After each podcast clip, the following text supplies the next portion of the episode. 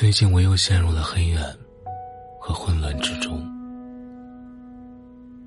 触摸光明的路途如此漫长，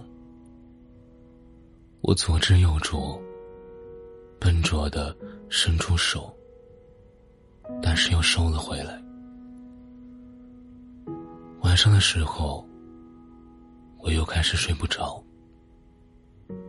睁着眼睛看着天花板。窗帘被我死死拉紧，不让一丝光透进来。有时候我也不知道我躺了多久。在失眠的时候，时间变得很不清晰，漫长或一瞬，似乎没有区别。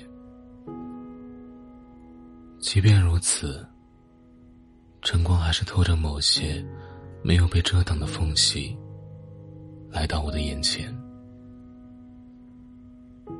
一日一夜，紧张到不能入睡。诺顿先生，这种日子过久了，就像被拧得太紧的螺丝，终究会断掉。失眠，就是给螺丝松松气，告诉你，这样的日子错了。你的脑袋过于紧张，于是他不让你睡觉，让你停下来，想一想，自己到底做错了什么？我到底做错了什么呢？是渴望得到吧？但是人生难道不应该有渴望吗？渴望有人陪伴，渴望心平气和的交流，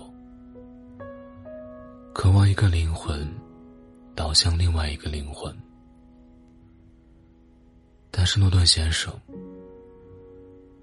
世界上最奇怪的医生告诉我，人的灵魂是不能交叠的，再相爱的人也不行。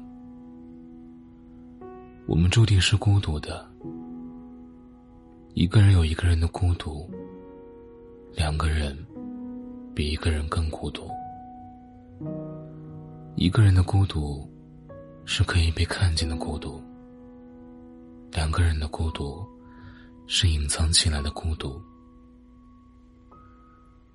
所有人都在一生寻找抵消孤独的方法，有些人找得到。有些人找不到，但是即便找到了解决孤独的办法，他也不会随时随地起效。孤独还是会在夜深人静的时候爬上来。但是我想，这也没有关系，孤独而已，仅此而已。它并不比这个世界上的任何东西更糟糕。起码，孤独是平静的，不是绝望的，不是痛苦的，只是生活中的某个片刻，让我们意识到，来到这个世界有多荒诞，然后又混入人流，走进生活里。有时候我想，这世界上有没有一种安全的人生？我带着这样的问题，去问了世界上最奇怪的心理医生。他告诉我说，最孤独的人最安全，因为不建立和别人的联系，就最安全。那我想，这种安全的代价。来的有点大，但是我好像一直是这么做的，追求安全和平稳的人生，减少和他人的来往，降低不安全因素，但这也不能让我快乐，只能让我的人生暂停。孤独的那个瞬间，就是我们人生的暂停键。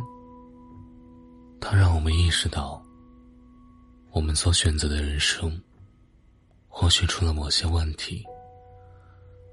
安全不是问题，太安全是问题；冒险不是问题，太冒险才是问题。我们的人生宛如在钢丝上战战兢兢的移动，尽量维持平衡。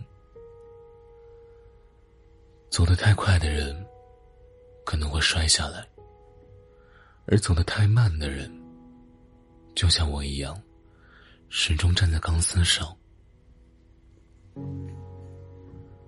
诺德先生，人生有没有正确答案呢？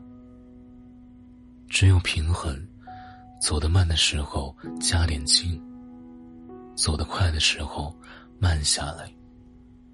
只有平衡才是最好的。只是，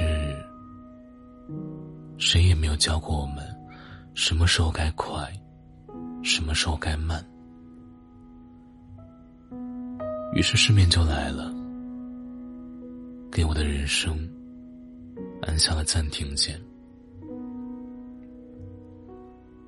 暂停也没有关系，反正目的地也不明确。诺顿先生，我已经说过，我已经没有想去的地方了。最近我翻看了之前写给您的信，发现了一些变化。从前写的信，语调轻柔、疑惑；此刻写信的语调坚定、矛盾。我也说不好，那种语调是好的，只是我想，只要不是在重复。那么，应该所有的变化都是好的。变化说明，每次暂停之后，大脑有了新的想法和感受。如果我们的想法和感受没有变化，那么我们就对不起自己所经过的时间。可不能让日子白白流逝。生命只有一次，更多的变化，更复杂的想法，更深刻的感受。即便是负面的变化，我想应该也是好的。最糟糕的时候，无非就是给自己在按下暂停键，让我们的人生随时可以暂停，让我们回到最初的地方。遥望最远的地方，在这段静止的人生里，一个人待着，也可以好好想想，我们到底是走得太快，还是走得太慢？暂停以后，人生还可以重启，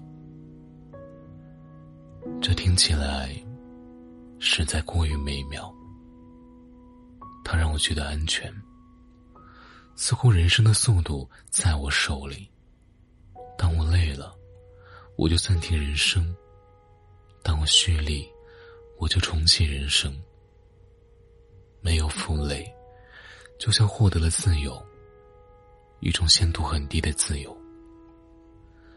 但是这对我来说已经够了。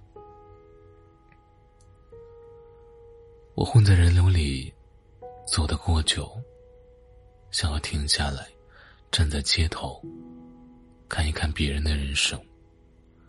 如果可以的话，我也想在人群中逆行，走一段回头路。